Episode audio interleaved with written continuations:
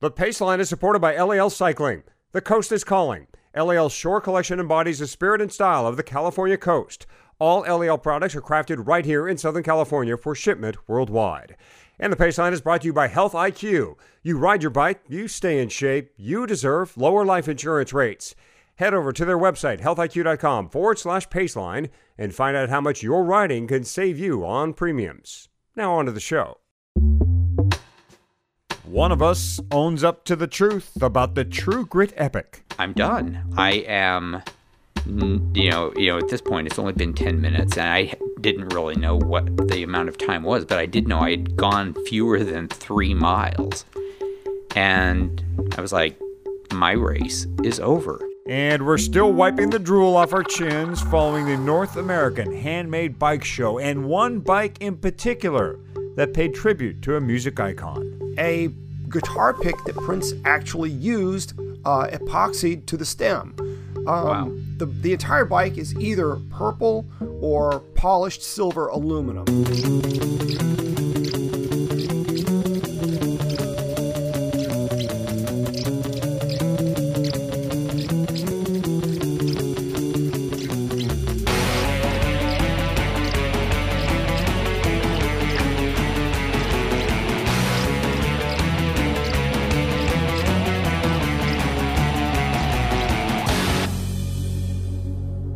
Paceline, the podcast on two wheels. Welcome to show number 59. We're not quite at the point where we can round up to 100, but we will be soon.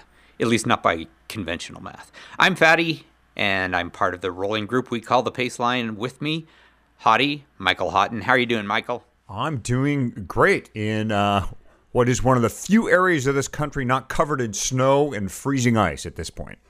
Mm. Oh, it's nice here too. Yeah. Uh, I'm looking at 70 degrees today. I am riding without even arm warmers right now. Beautiful. Oh, it is so beautiful. And the main, no, assistant. Well, let's call him the assistant cat herder and publisher of Red Kite Prayer is also with us, Patrick Brady. Patrick, Hiya. how are you doing? Just fine. I have given myself a new job title. Have you? I, I, I am now I the you one too. Yeah, I'm now the minister of Stoke. Fantastic. Well, that that would go nicely on a business card, if anyone used business cards anymore. Um, so you can, of course, find the Paceline on Google Play and Stitcher and SoundCloud, and most importantly on iTunes. Speaking of which, what do you say we read the most interesting recent interview? This is one that came from PTO 23 uh, just a couple of days ago. And the headline for it is Great Show. And I like this one because they mention other podcasts, including one I have not listened to but am now going to. Uh, we're inclusive here at the Paceline. Anyway, PTO 23 says, I like several cycling podcasts. Speed metal cycling is fun and kind of snarky. Velo News is smart and topical. I'll agree with that. I do like the Velo News podcast. But why I really like the Paceline is that it's friendly and like having a post ride beer with normal guys who both love bikes and pay attention to what's going on. Great rapport between the hosts and interesting interviews. It's it's like he believes we actually like each other. well, let's do what we can to keep the charade up, can we? I'm in. Oh, big big hug, guys. Um, yeah, no, that's yeah. dynamite. That that gives me like warm fuzzy stuff. Yeah. So let's uh, let's ask our listeners to you know leave us a review. Uh, like uh, e- either like the one you saw from PTO 23 or uh, if you have something that you think we can do better, let us know that too. Uh, your reviews, your ratings make a difference in helping other cycling fans find the Paceline. And with that in mind, what do you say, guys? We take this brief moment that I, I seem to have carved out the first thing we talk about as being me and my weight. Um, well, I, I, mean, we wouldn't want to change the format now. No, no. So uh, today I am at 163.3 pounds, which is pretty good, um, especially when you consider that uh, when I got back from Disneyland, which is why I was not on the last episode of the Paceline, I got back up to 169 pounds. I gained seven pounds in five days of vacation. That's It's like I'm defying physics, guys. no, that's much- like an achievement. Yeah, how much funnel cake was involved in your vacation? Uh, the thing is, I I thought I was being so good. I did not eat. I didn't get a single churro, no funnel cake. I didn't buy any Mickey Mouse ice cream sandwiches. For one thing, there were eight of us there, and it was simply beyond my budget to go buying those kinds of treats at those kind of quantities. But also, I mean, I was really trying to keep my weight reasonable. I was trying to not be annoying but and so i went to restaurants. I mean when we you know we went to outback you know sure i had you know half the awesome blossom or whatever the onion ring thing is there but more or less i thought i was good but seven pounds. It, it, it was just astonishing but anyway i'm back Wait, to 163 I need So- to ask a question. We have to stop here right now, and I have to ask: How many of the days that you were on vacation were you walking around theme parks like Disneyland?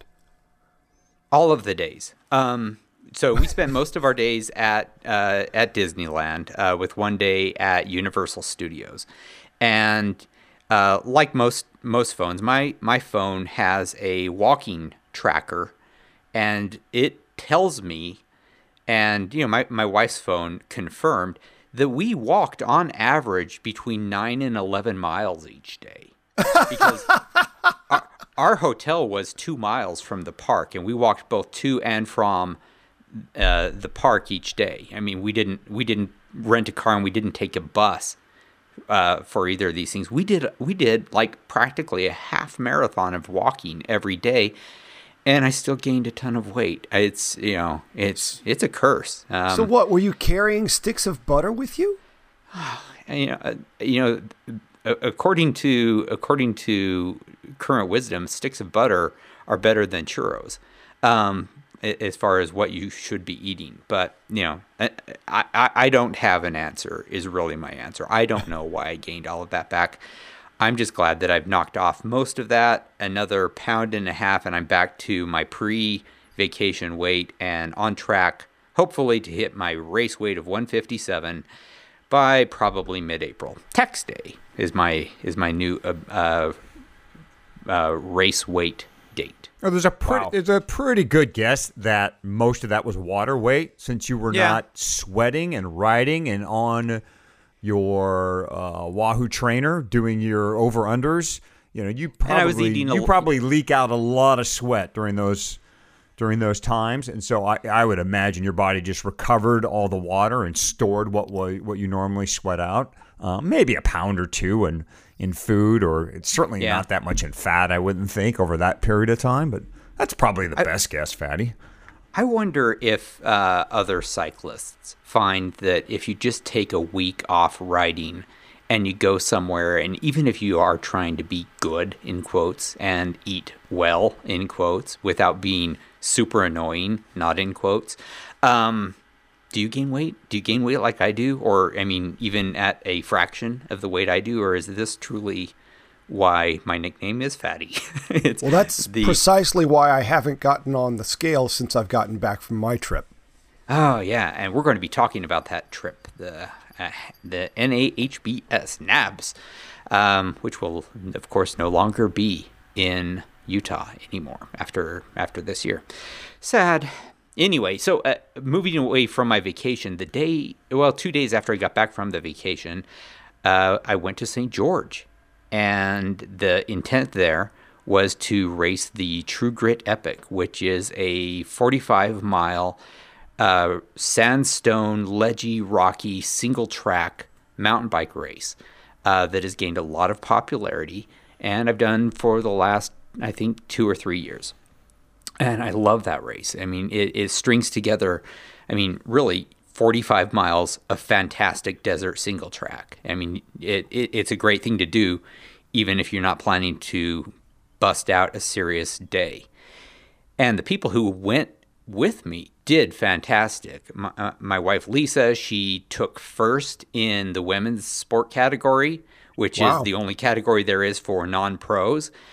Um, Melissa, uh, aka the the monster, because she won the uh, the women's sport category last year by a lot. She felt like the only right thing to do was to enter for the first time ever as a in the open slash pro category. Good for her. And while she you know, while she did not, of course, podium, she took I, I think almost exactly mid pack. Like out of the twenty ish women, I think she took tenth.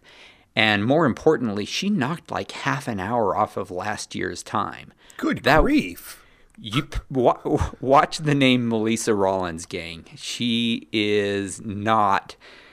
she she is just gathering steam. Uh, I'm just like super impressed by her technical ability and the legs and lungs she is developing. Well, thank her for us. Thank her for uh, on behalf of the Paceline for moving up and going to a stronger category. I mean, she could Yeah. have she could have sat still, done the same thing, wiped out her competition easily. Mm-hmm. So thank her on our behalf. I mean, we love we want to you know you want to uphold that type of attitude. That that is the way to do it.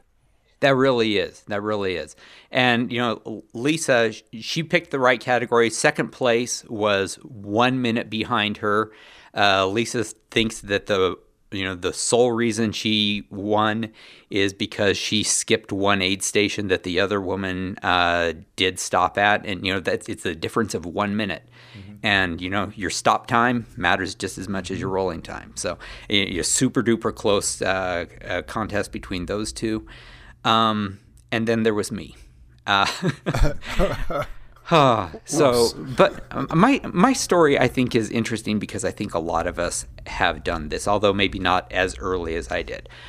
I got um, approximately nine and a half minutes into the race, and I know it was that because I looked at my Strava flyby when a guy and and this is by by this time it we are on dirt but we have not hit the single track yet and and people are antsy and juking around and trying to move up in the field. A guy passed me off the road. Uh, he you know on, on a bank which was soft and uh, you know soft and there was no line. And so he came back onto the road hit me pushing me into another rider. Now, the guy who hit me um, and pushed me into the other rider, he stayed up and continued on. The other rider and I tangled horns. We both go down. Bam. You know, nine minutes into the race. Both of us jump up as as the tendency is, you know, in the heat of the battle, you're you're all adrenaline. You don't even notice what's hurt. Um, to his credit, this guy, you know, the first thing he says to me is not nothing angry, but "Hey, are you okay?" Which I, I think about. I've thought about that several times and appreciate it. And I, at the moment, I thought, "Yeah, I'm fine."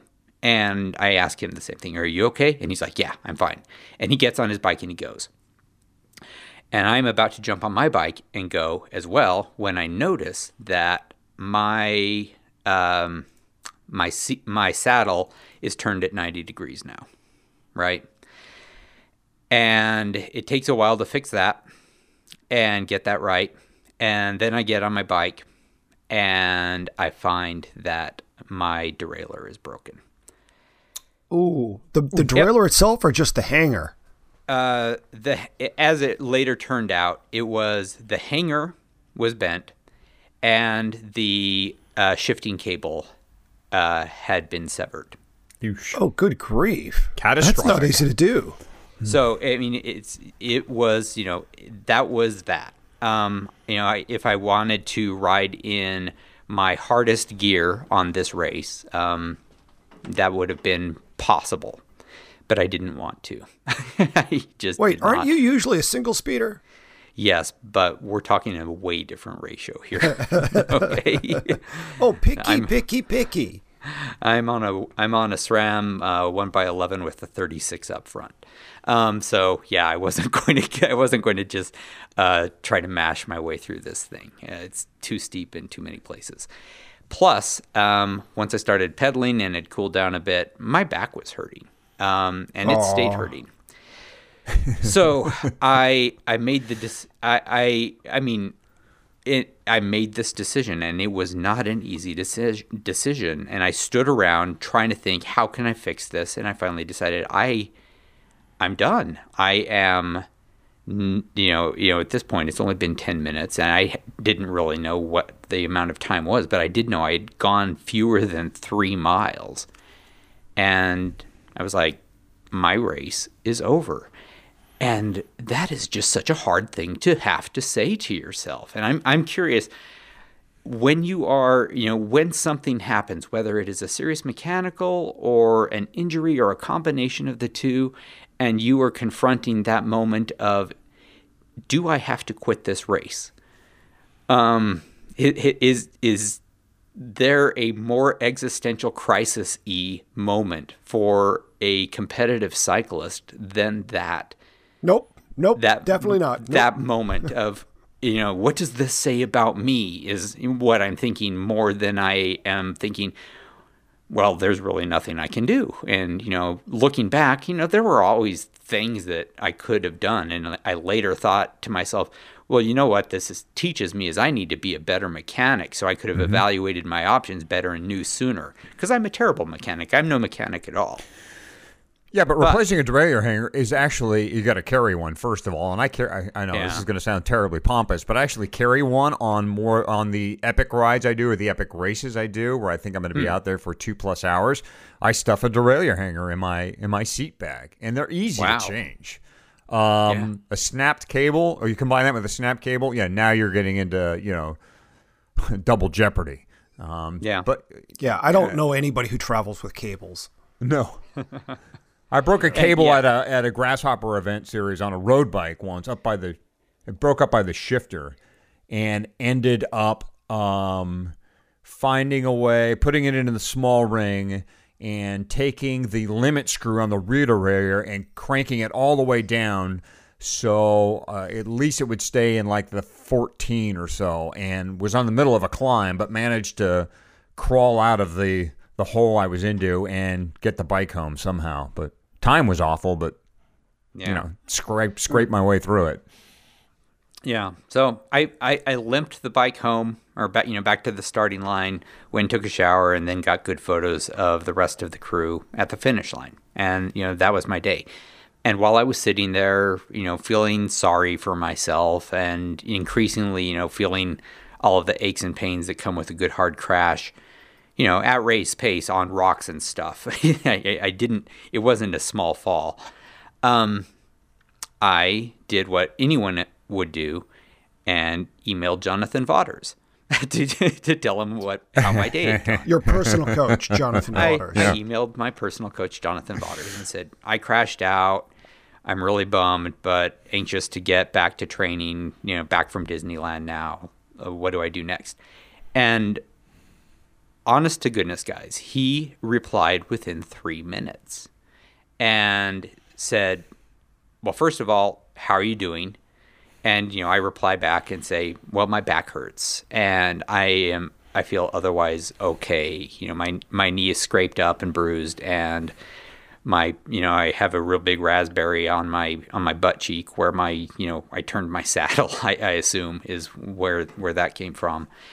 And he's like, "Okay, don't do anything tomorrow and then 150 watts you know real easy spin for an hour then you know for the next couple of days we're not going to we what we don't want to do is uh, exacerbate the pain in in your back. And i you know okay. And so you know for the last few days i've been doing that and he has just been i mean he's obviously someone who deals with bike related injuries on a frequent basis. He knew exactly you know what to do not you know it, it, and you know how hard I should go and you know kept it kept it really simple.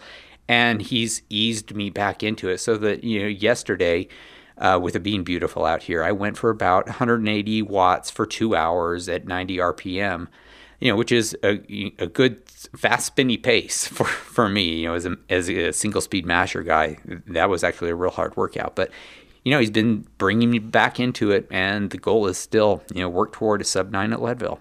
I mean, sub eight at Leadville. yes sub eight So, yeah, wasn't uh wasn't Vaughters a little busy with Paris Nice again you keep this guy has a big job you know I know. I, I I am continually astonished at the rapidity with which he replies, and I, I I'm assuming that I am his single least important uh, person to communicate with. Uh, you know, of all the people in the world that he needs to talk with, I should be at the bottom of his priority list, and yet he is with me. You know, he is just Jonathan on the spot, right? That's- that's he is nice incredible. You know.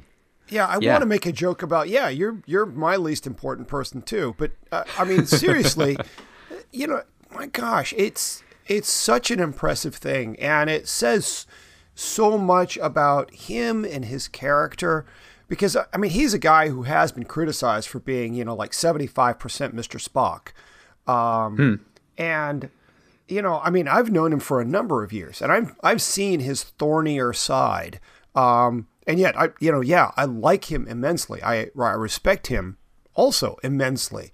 Um, but this is one Yeah. of those things where the immediacy of his reply and you know his his understanding and caring about your situation um, really demonstrate you know a, a new side and depth to the guy that you know I haven't had a chance to see before, and it makes me dig him just that much more. Yeah. Um, and and with with that in mind, you know, just one exchange that I thought was kind of funny. I had to had to read it to my wife. I you know thinking the same thing you are, which is like, wow, this guy is really generous with his time. I I sent him an, a little note saying, hey, I it, it should not go unsaid how much I appreciate the amount of time you were spending talking with, you know, a a, a 50 year old guy of limited ability, um, and treating you know treating my objective as important, and so thank you. You know, something like that. Basically, I was a little mushy because I was super appreciative, and he just replied, "Okay, great." so the, the to seventy five percent. The seventy-five percent, yeah, there, uh, seventy-five percent Spock. Yeah, I think maybe there's a little bit of that. He's, you know, he, he I, you know, I don't know him well enough to know how he, you know, what he, how comfortable he is with, you know, man hugs and stuff like that. But, you know, he's, you know, he's friendly and he is helpful and he's generous with his time. And I'm also kind of thinking, you know, I'm I'll, I'll probably, for his own comfort, keep the mushiness quantity to a minimum going forward. Well, I'm sure he, maybe he was just a little distracted by Sure. a, a major major stage race that was going on in Europe. That's Paris which gets me into something I'd like to talk about real quick. And, Yeah. and like with your ride uh, at the True Grit Epic, Fatty, Paris Nice had some serious whining involved, and I'll get to that in a second. Uh, Sergio Henao of, of Team Sky, by the way, won the race. It's second year in a row that Team Sky has come away with the Paris victory. And it comes at a good time for Team Sky. If folks have been following, uh, David Brailsford is single handedly trying to bring this whole organization down with his evasiveness uh, regarding um, some drugs that were delivered to the team some years ago. So this really, the, the victory by Henao over the weekend has to do a lot for morale, at least for the riders are concerned. And Henao won in similar fashion to Geraint Thomas last year when Geraint descended into Nice, flew after I forget who he was chasing, but had like a 55 tooth chainring on and and made up time. He'd lost the, the, the race on the road, the jersey on the road. The same thing happened to Henao. He was tra- chasing Contador, who was ahead of the, the pack in a break, and managed to cover the time in the descent, uh, get his jersey back on the road, and barely by like a few seconds beat Contador for the overall. In fact, I've had Contador won the stage instead of taking second he would have won Paris Nice instead of Sergio Henao. So again, it was a dramatic eight-stage race um, in France. But one of the things that really caught my eye this year about Paris Nice, look, if you like cycling and you like wine, then this year's edition of Paris was, according to Cycling Weekly, and I love this line, an absolute corker of a race. Following a stage that started in Chablis, the time trial, Wednesday's time trial, it ran through the heart of the Beaujolais region, with suitable prizes being handed out to the top riders on the day for the time trial. Along with uh, 4,000 euros in prize money, the organizers gave the winners 48 bottles of wine from the Association of Local Wine Producers. Yay! Love that. Uh, 24 bottles went to uh, the, the runner up. Third place got 12. The rest, of course, went to the, the whiners. And those whiners were Julien Alaphilippe with top prize. Alberto Contador got second. Tony Gallopin third. The whiners of stage, the time trial stage They, they got 48 bottles apiece? No, that was 48 bottles total. Oh, So, okay, okay. Because, I um, mean, you said it was Beaujolais. If they were giving the guys Nouveau Beaujolais and they gave them 48 bottles apiece, those guys would never get through it because you got to drink that stu- stuff soon. I'm sorry. The, no, the the I'm whiner sorry, or winner did hole. get 48. I, no, I, I'm reading this again here. The whiner or winner of the stage got 48 bottles of of local wine, and I'm assuming some of that had to be Beaujolais, but don't know for sure. Yeah. Beaujolais. Um, wow. I mean, you know, this this is like, you know, this is going to slow those guys down if they actually drink it. This is wonderful. I, I love what goes on in France. I love reading all the side prizes and preems and sprint prizes that are given away during the tour. Like they give away livestock. Sometimes Oh, guys yeah. walk away with horses or saddles or weird hats and all kinds Sheep. of crazy stuff. Sheep. Yeah. Yeah, it used to be that they gave the uh, the winner of the KOM jersey each day his weight in chocolate, and they had That's like right, a little scale. I think that KOM jersey is was originally sponsored by a chocolate company or a candy company of some sort. Yeah. That's where the polka dots come from.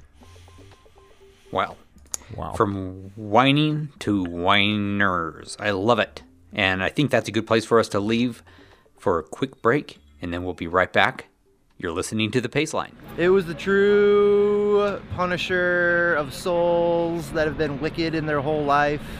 And then it also wanted to tear off the rear end of your bike.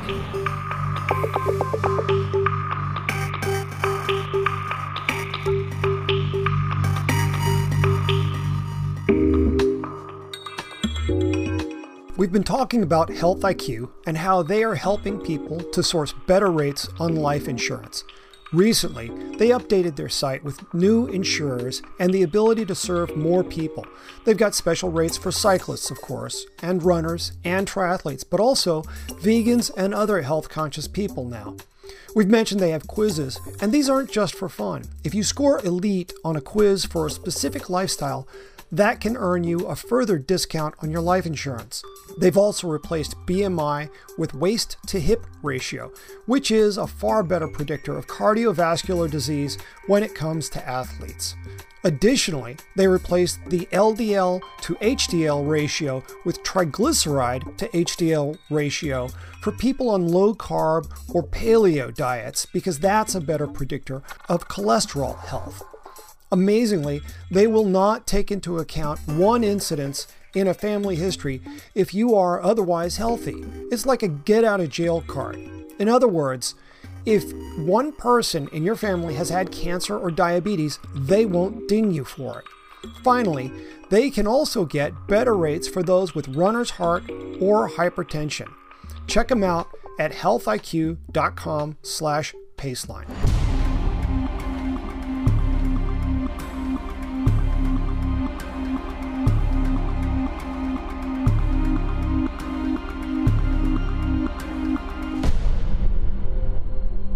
slash Pace Line, the podcast on two wheels. Patrick, Hottie, and Fatty, all of Red Kite Prayer. And now we are at the part where we talk about industry stuff, especially right now, the NA Hand Built Bike Show. What does NAHBS stand for exactly? I, I know North American Hand Built, and then I get S, and I don't know if it's like show or. North American Handmade Bicycle Show. Oh, so the, the hand built. I was getting to the B a little too soon. Mm-hmm. Oh, okay. Well, anyway, it was in Salt Lake while I was uh, either in Disney, uh, or at Disneyland, or crashing my bicycle in St. George. And meanwhile, Patrick, you were here being very judgmental. Well, and let's be clear, this was Disneyland for Patrick going to Salt Lake City. yeah. Yeah. Uh, yeah, and this is way believe better me, than Pirates I- of the Caribbean. which was closed. Oh, oh, really? Oh, Yeah, Matterhorn too. Oh. En- enough about That's Disneyland, though. Okay. Let's Okay. get back. Let's get back to the show here in Salt Lake City. Yeah, us about it, so um, I serve as chief judge for the awards, and I've done this for a fair number of years at this point. Um, I consider it, you know, a bit of volunteerism. It's a way for me to help the show. Um, it's also a way for me to use uh, the experience and, and knowledge I've gained over, so I think at this point it's 26 years of writing about custom frame builders. Um, and it's uh, it's a collection of you know the creme de la creme. When I was writing about custom builders in the 90s, it was getting harder and harder to find new guys who were really talented. And you know now you know I think about the best work I was seeing in the 90s and what I see now as kind of average work at NAHBS that good work back then, you know, is roughly equal to sort of average stuff or maybe even below average at NAHBS. It's incredible how far things have come because of this show.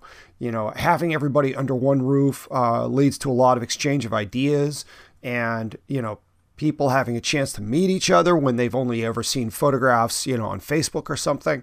And so it's a, it's a real gathering of the tribe. You know, that part's a whole lot of fun. But Friday for me is a day of a lot of intense activity.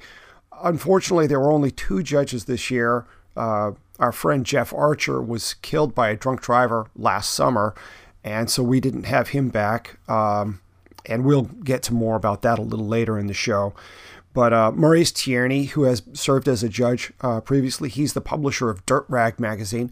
He swooped in and helped out a little bit here and there, but for the most part, it was just Nick Legan uh, of Adventure Cycling, formerly of News and formerly uh, a mechanic for the U.S. Postal Service team. Uh, Nick and I uh, were on duty for that.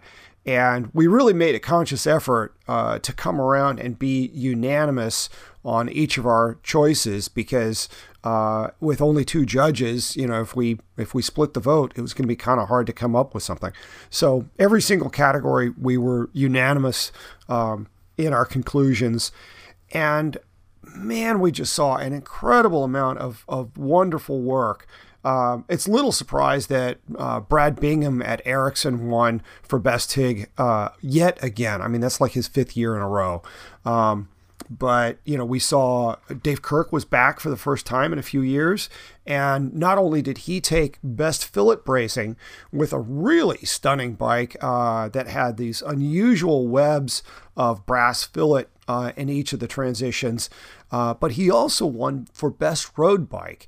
Um, amazingly to me even though all the industry uh, is going to you know 25 millimeter tires at minimum a lot of people are running 27s and 28s the majority of the road bikes we saw all had 23 millimeter tires.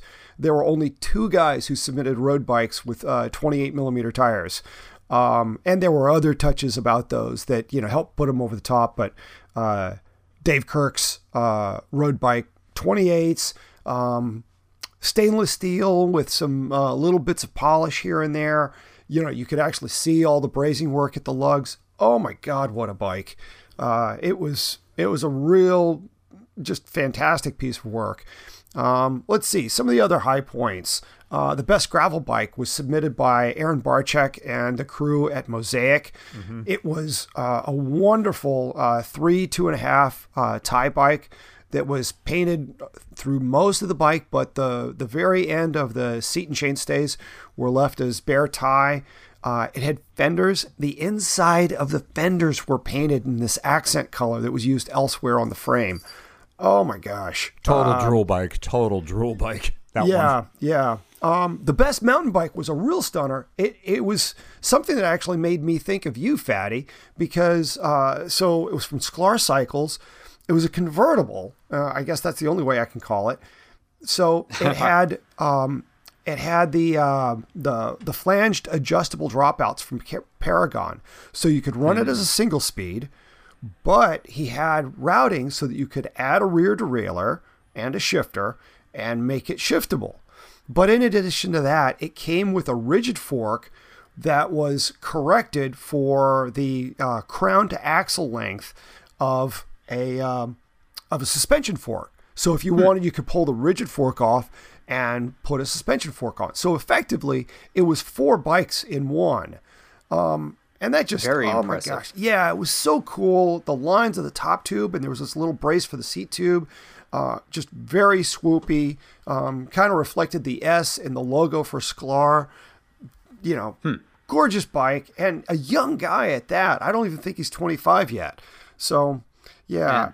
Yeah. And then um, the, it's funny in the artisan category, we had some very, very cool entrants, but we were looking around and realized that a bike that we'd seen in the mountain bike category from Black Sheep Cycles wasn't there. And I was like, no, no, no, no.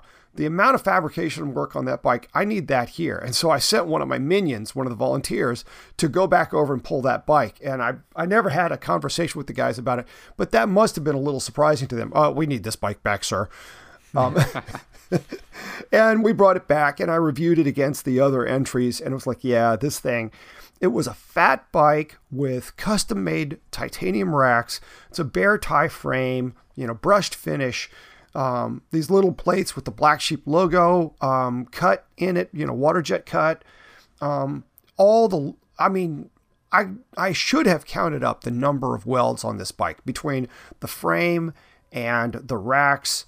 You know, we're talking literally dozens of welds, three or four dozen welds on this bike, most likely. And they were all really great welds. And just the the overall look of the bike, you know, the the hand fabricated handlebar, it was just sick. And so uh, it was it was not an easy conclusion to draw, but you know it did win, and and it was a, a very very deserving bike. Uh, I like it because it's a bike that you know, okay, sure, it's expensive, but it is commercially available. Whereas some of the other entrants we've seen in that category are not commercially available. So being able to bridge those two things, uh, pretty stinking cool. Well, let, let's talk about the best in show bike. First of all, from Peacock. Oh my gosh. Yeah, Second Peacock of all, Groove. an ode to Prince, an amazing machine. But third, is that a commercially available bike? Yeah. discuss that bike real quick, Patrick, and can we get it? Yeah, well, I mean that's the crazy thing. So Eric Eric Noren, the owner of Peacock Groove, he was at Kroll Cycles. He's done a lot of other things before he started Peacock Groove. So his, you know, that name doesn't ping the way it ought to. But Noren is as well. Sure, let's give it a try. A guy as there is out there. Um, he's super open minded, and you know, at a certain level, his gig, uh, his kink is you know the weirder the better. Um, So when Anna Schwinn of those Schwinns uh, approached him about doing a bike, and then very shortly thereafter, Prince died, and they both live in Minneapolis. They're both complete uh, Prince nuts. They said, "Oh, well, hey, let's make the bike an homage to Prince." So they painted the rims. There are Purple Rain lyrics on the rims. Uh, the Peacock Groove logo on the down tube was swapped out for Peacock Groove painted uh, in the, the font used on Purple Rain. Uh, there's a guitar pick that Prince actually used uh, epoxied to the stem. Um, the, the entire bike is either purple or polished silver aluminum. And let's see. The, The Prince, the, little Prince emblem, the, the sign that Prince used. Yeah, as, as yeah, his name for a while, or is detailed everywhere on the water bottle boss mounts, uh, everywhere on that bike. It's beautiful. Yeah. There's a blinky light mount on the left uh, seat stay, you know, and that's got the the Prince symbol. Yeah, it's just all over the bike. And then uh, Eric made the two seat stays asymmetric. One one's perfectly straight, the other kind of curls in at an unusual angle. And you know, Eric looked at me when he uh, when he showed me that, and he said, "Because music is asymmetric." And you know, I, I can't really parse that sentence, but you know, when he said it that way, I was like, "Well, yeah, duh, of course it is." So is that a commercially available bike, or is it just Um, you a showpiece? No, you could go to him, and if you ponied up, you know, he would make that bike for you. Uh, it would be difficult to because there was all sorts of stuff that uh, that Anna was able to source that would be pretty hard to do again. She might do it for somebody, you know, if if she was paid the right. I mean. The rotors for the disc brakes, um, the supports for them were cut out of the Prince symbol itself. So you look at those rotors and they're special rotors. The the the venting holes in the rotors have uh, Prince lyrics cut into them. everything about the bike reflected that love. It, the bike is an expression of mania. I've not seen anything like it in my life. And, you know, for years we had a best theme bike category. And I hated the category because, I mean, at a certain level, Eric Noren was the only guy who really got it, even though he didn't win it every single time. But he was the guy who was kind of on that track. He did a bike honoring Evil Dead, um, or was it Evil Dead 2? I forget which of the films, but, you know, an Evil Dead themed bike. Um, he did another another bike that honored the movie Highlander. You know, there can be only one. And you know, the guy, he's, I mean, at a certain level, he's, you know, kind of a nut. He's a little out there. He is. I love that about the guy. I mean, he's just, you know, he's got such a big heart for this stuff. Mm-hmm. And, you know, when I saw this bike, I was like, okay, well, that's our theme bike. Um, and I've desperately wanted to kill the category. And we are now officially killing the best theme bike category after this award because we're not ever going to see anything that tops this. Yeah, it's where are you going to go now? Right. Yeah, so I mean, this was you know to use the the colloquial. Uh, this is the mic drop. You know, boom, we're out. Um, but what was so think... fun was that we um, we were able to give him the award for best theme bike, and then he walks off toward the photo booth because Don told him to go there. I was like, no, he's supposed to stay here. He's got to stay close. Yeah. Um, um, so he walks off for that. And then we go to announce uh, Best in Show, and we announce Peacock Groove again. And from across the hall, I hear Anna Schwinn scream. Um, so it was fun because I knew this would be kind of a psych moment for them. You know, they thought, oh, here's our little consolation prize. Fine, we didn't get Best in Show, but, you know, okay, they recognized how cool this bike is. Great. And, you know, but no, I, w- I had I had my eye on that bike for Best in Show from the start of the show. I knew that whatever won Best in Show was going to need to top that bike. Yeah. And it was a room full of fantastic, just just dripping with awesome.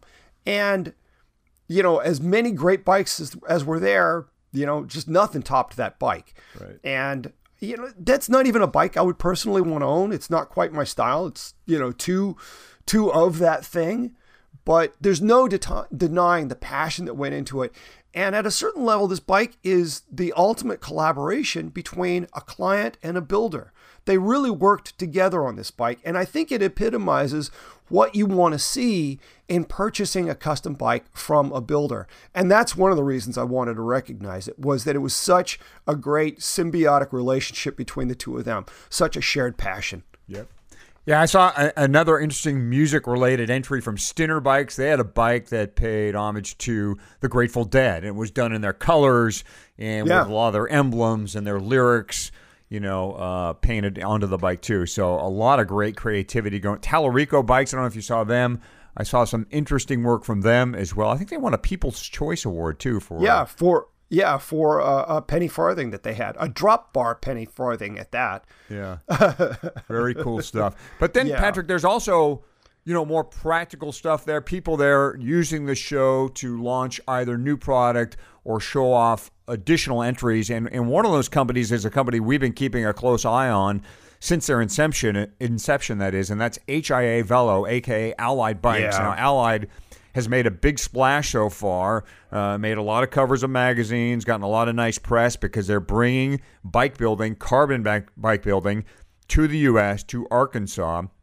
And they at the show announced what their second model. Yeah, the Echo. Correct? Yeah, so it's it's a custom bike where you know um, the Alpha is uh, strictly production. Um, you know what was it? Uh, six, seven sizes. Uh, the Echo is completely custom. Um, but it's essentially the same layup and comes in around the same weight, about 800 grams, which is plenty light. You know, there's a real dividing point in carbon fiber performance, you know, relative to what I've ridden, somewhere between, you know, 950 and 850 grams. You go through a transition there. And once you get into the 800 gram range uh, for a 56 centimeter frame, the the quality of the ride really improves dramatically. There's a big difference between an 800 gram frame and a thousand gram frame in ride quality, uh, and it's something I wish you know more of our audience had a chance to experience. So yeah, they're in a, a territory where performance is absolutely solid. You know, so yeah, now two models from them, and they had a big 20 by 10 display, or yeah, 20 by 10, yeah, big display, bunch of bikes there. They even brought a jig and had one bike that uh, one frame that had just been finished uh, being laid up, sitting there in the jig for display ultra clean work. And it's funny because, you know, there were people there who were like, why is everybody so gaga over Allied? You know, it's just a guru. And I had to stop people on several occasions, huh. say, whoa, whoa, whoa, whoa, whoa, whoa. Um, no, not just a guru. You know, yeah, they've got one of Guru's uh, very important uh, employees, you know, the, the, uh, uh the production manager from there. But this is a whole new layup. They're not using uh, any of the layup from uh, from the Guru days. They're using different materials. You know, there's the fact that they're using Innegra, which uh, protects against impact. But you know, rather than do this, why don't we get on to the interview that we did back at Press Camp with Sam Pickman?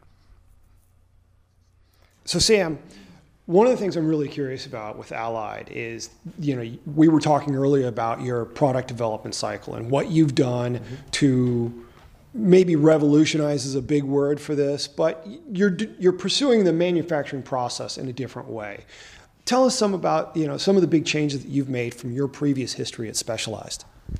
Sure. So I think one of the sort of unintended consequences of doing overseas manufacturing is it tends to really lengthen development cycle. So uh, you go through the whole process of, um, you know, going through design, you CAD up the part, you get the industrial design, you kind of get everything together, you send off your drawings and everything to the manufacturer to produce your first article, and in several months you get it back. Um, you try to assess what's happened. I mean, obviously you've you know you've taken some trips there, you've kind of done all that. You test that product, and uh, almost indefinitely it does almost, you know, for sure it does poorly in that first test, and you have to sort of discern why. Um, you kind of cut up that sample, do your best to figure out what happened, get on some VCs or whatever, um, and then you send off recommendations to do a revision. About a month later, you receive another sample that has hopefully taken some of your changes into account. Uh, you go and break that. Hopefully, it does well. Maybe it doesn't, and you kind of enter into that cycle again. And every time you do one of those revision cycles, it takes about a month um, unless you want to fly over there and watch it break in a test lab in Asia and kind of do it all right there. So here, what we, we have the ability to do is, um, for one, we're just super intimately um, uh, involved in every piece of the process. So there's design, and design is being, as design is being done, we're thinking exactly how that tooling design needs to be done. We're thinking exactly what our manufacturing techniques are going to be. We're thinking exactly how that part's going to be preformed. So when that thing when our design is done, we're going right into tooling design, we're going right into layup design. Pretty soon we're making parts after our tooling is done. Once we're making parts, it goes directly from the laminator to the mold to bonding, straight to the test lab. We break it, we assess, we know exactly what went into that thing, we know exactly all the little pieces that went up to that point, and we can make a revision within 24 hours and do it again. As opposed to a month. Right. So th- something that was taking about a month to do before, we're doing in about 24 to 36 hours. Remarkable. Um, what are some of the other changes that you're pursuing? Okay, so right now we're using. Um, so there's there, there's a lot of advantages to doing um, American manufacturing, uh, and one of those is being able to partner with material uh, suppliers. Uh, the one that we're going to be using initially is called Innegra. Um, so dropping a new material into an overseas um, uh, supply chain source can be really challenging. Um, but since most of these companies that supply new materials are based in the United States, they're building materials for either aerospace or automotive or whatever, it's very easy for them to send a rep up to the factory. We can come lay up some parts together. They can tell us the right resin systems to use, the right cure cycles to use, et cetera, and we can just sit down and make parts together for a few days and just integrate it right into the process. So that's one thing we did. Um, you know, uh, in building Alpha, in building the brand Allied, one of the things we really wanted to ingrain into the, the culture and the product here is durability. Um, and Innegra really fits into that uh, ethos for us. So they are um, Innegra. It builds kind of like a skeleton um, for the composite structure.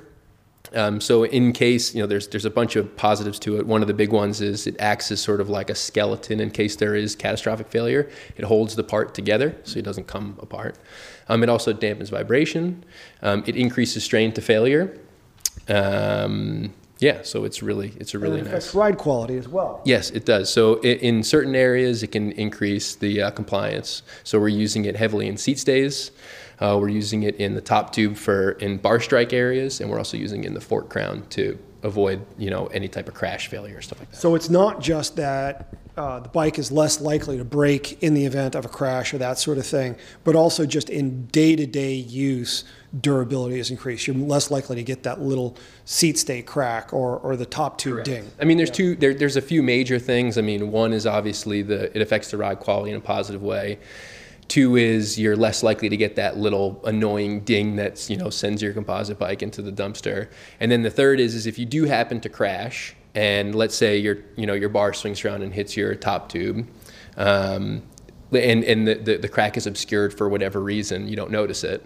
Um, a lot of times, you know, the, the rider will go away and continue to ride their carbon bike, and eventually that bike will fail catastrophically without them knowing why or when or what happened. The Innegra will actually hold that structure together, so it'll give the, that rider, you know, really fair warning that, hey, something is wrong with your bike now, and you need to go get something done about it. Yeah. Yeah. Yeah. That's terrific. And, you know, one of the other things I think is really worth talking about before we wind up here uh, warranty. Yes. Okay, so the bike is coming with a full lifetime warranty. Um, and we will also, because we're doing everything in house, um, if you do happen to be unfortunate enough to, you know, fall over and crash your bike, um, we will actually assess it and potentially repair that, depending on how severe the damage is, and uh, we'll repair and refinish the frame for you for a, for a small fee.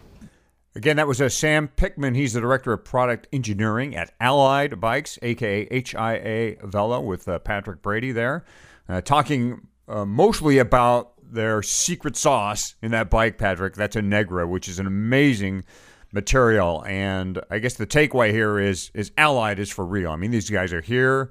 Uh, I think at first it kind of seemed like a dream when you and I saw them in January, but they're here and they're, they're yeah. and, and I mean, it's one of those things where I don't want their use of Innegra to overshadow the rest of the work they're doing. You know, it's not easy to make a bike 800 grams that also you know is stiff enough to really be you know to ride well.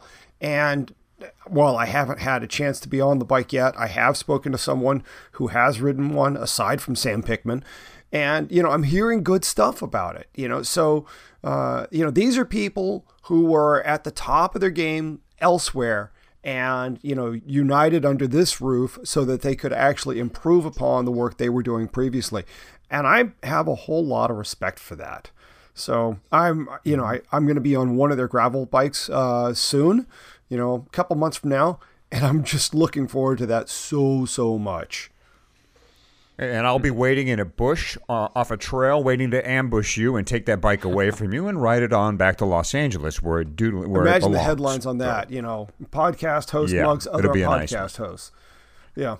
Yeah. Uh, as I was cruising uh, all the photos and eye candy at NAHBS, something really stood out to me, and it wasn't a, a bike, but a component. Component companies, you know, use they support NAHBS, and of course they use the show to make product announcements. And the one that caught my eye was a Mavic's introduction of the redesigned Open Pro rim. Now, the Open Pro is one of those sacred cows in custom wheels. These rims have been around for over 30 years and really haven't changed much since 1986.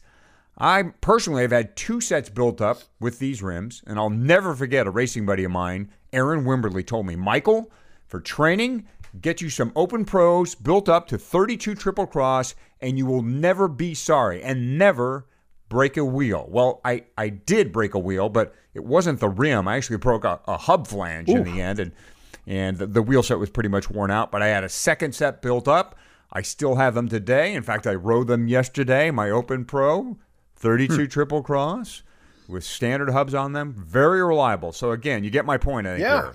Sacred cow for Mavic. Um, but indeed, they were due for an update. Uh, they barely had an internal width of um, 17 millimeters and an external of 19. So a narrow rim by today's standards. Far from tubeless ready. Fact, many folks will warn you do not try to convert the Mavic Open Pro to tubeless. Not heavy, but they could lose a little weight like Fatty and could stand some spoke count variety. So here is what Mavic came up with for its Open Pro reboot. First, the look of the rim. Uh, that traditional double walled box section rim shape now has these contours uh, between the spoke holes. Mavic calls it their ISM 4D profile. Whatever. It looks cool. It's got this kind of wavy design, not quite as dramatic as we're seeing in those new Zipp wheels, Patrick. Yep. But but Mavic says it does reduce weight. The rims have dropped to about uh, dropped that is 20 grams and come in at about 420 a piece. So they've dropped a little weight. Uh, the width uh, on the internal side is now 19 millimeters, external 23. So they're responding to the wider is better and faster movement. Rims will also be, yay, tubeless compatible. They have the UST rating. There will be three rim types two rim brake and one disc version.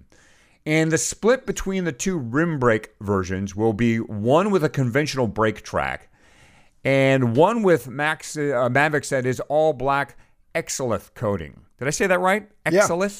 I think so. I think it's like excellent, but Exolith coating.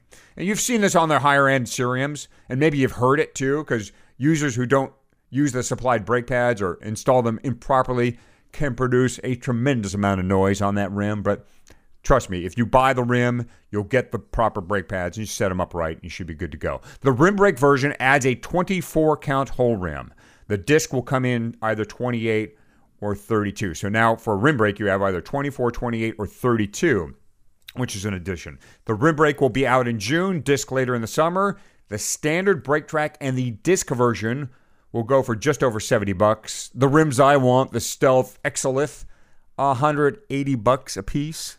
But I'm hoping uh, the Rim Fairy will treat me good there. Good thing I have hubs already, by the way. Uh, so that's the new Open Pro. Uh, they were seen on a Stinner bike at NAHBS, and I want to thank uh, Neil Shirley for getting me the info on the new Open Pro lineup. All right. You guys saw so much candy. That is so unfair. Uh, no, no, I, I think it's entirely fair. I chose wisely. you chose. I feel like I chose wisely as well. I just rode poorly. Oh. Let's go on to the Paceline picks, guys. I think it is time for the part of the podcast where we point out something either bike or not bike related that has for some reason caught our eye. Hottie, want to go first? I certainly can if you'd like me to. Please. Uh, I think we've been over this topic before, boys. Uh, and that is our first. What was your first bike? Fatty, what was your first bike? Um, I think it was a Schwinn Stingray. I believe I still remember it was orange uh, with a black Oh, man, banana seat. envy, envy. Uh, and oh yeah, that it, it was the bike. It was the bike to get. Yeah. Then you're scratching my itch. Uh, Patrick, your first bike Raleigh was? Chopper, which was the English equivalent or substitute. Yeah. Well, how the three of us never rode together as young kids, because we're all about the same age, is amazing. Because my first bike was a Raleigh, had a hmm. coaster brake, 19, circa 1970. It was blue. It was fine, but, Fatty, it wasn't the cool bike. You see, all my friends had what you had a Schwinn Stingray. Man, oh, was I I wanted that Stingray, not the Raleigh. I wanted the Stingray, the banana seat, the semi chopper bars, the Oh, laid back pedaling position, tassels from the bar ends in some cases. Well, I guess there was a chance recently for me to live out my dream of having the Schwinn Stingray. Schwinn did a limited production run of the Schwinn Lemon Peeler bike. It is the first time since 2008 that the company has produced the model, part of its Stingray family. Uh, Melissa Rick, Schwinn's senior director of marketing, said, We're excited to make this bike available to those who always wanted to own a Schwinn Stingray, like me. This is an opportunity for us to share our story with a new audience. New, Melissa? How about the jealous audience and the ungrateful owner of Raleigh's who feel like they were shortchanged by their parents? Or just the nostalgic Uh, audience. you right. know? The limited edition lemon peeler uh, has a had a spring suspension fork, a 16 inch front wheel, 20 inch rear. The bike came with that striped banana seat, fenders, and a coaster brake. Oh, yeah. Each has a numbered certificate. The lemon peeler had been selling for $350 on Amazon, but my jealousy, the hole in my quiver, will have to live on because the limited edition lemon peeler sold out in just one day. So much for my Schwinn dreams. I'm surprised they lasted as long as that. I, I would love to. uh, Actually, I would. I, I'd just be real interested to find out uh, how I would feel about riding on a banana seat again. I have no idea. I, I'm thinking about it and going. I'm not sure that's a great shape. I think you should. cut off. cutoffs, think you it's perfect. grab your Stingray. You should grab your Stingray and go back to the True Grit Epic and finish what you started. Boy, yeah, I can, I can imagine trying to get up uh, dirt on that. Uh, fun stuff. Oh, well, great pick. I'm going to go ahead and go next, and mine is more a testament to how to choose products, and it's a it's guidance for our listeners. When I pick something and choose uh, and go out and buy something, that is a perfect time for you to wait one more month because it's certain that if I've bought it, a new version is going to come out one month later. It's inevitable. It happens every time, which is what has happened with the Wahoo Element Bolt.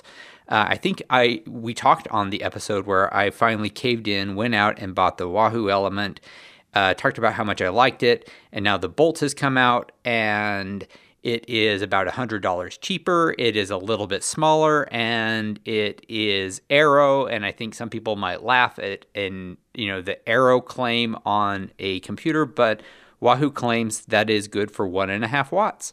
So there you go. That's my pick. Cool. The Wahoo Bolt. The Wahoo Element Bolt. Same software, same uh, same most everything, but a smaller form factor. Lasts a couple less hours, a couple fewer hours on battery because of that size difference. I'm guessing has one fewer LED arrays, but uh, if you're comfortable with your Element, you'll be comfortable with the Bolt. And if you haven't got an Element, you know it's uh, it's a at a cheaper price point. So there you go. Very cool. Okay, so mine. Well, this won't surprise anyone. I'm gi- giving Peacock Groove my nod this week. Uh, they're just, you know, you, you got to go by the site. I mean, certainly everyone should be checking out our posts on RKP about the show, but seriously, he deserves some visits to his site to check out, you know, not not so much that bike, but his other work, just to give you a full sense of what it is he does. But yes, also that bike. Um, you know, Erik's been toiling away for a long time, doing first rate work and not getting as much recognition as he deserves. And, you know, right now, his time in the sun. Go visit Peacock Groove. All right. And anything else you want to point out coming up on Oh, just JP? lots and lots of posts about NAHBS. I've, I've got at least three more Yep. posts coming. Yeah. So, All right. Cool. I will look forward to the more because more is better in almost every circumstance, except for when you have gained seven pounds in five days. Then more is definitely. so we want less fatty? We're going.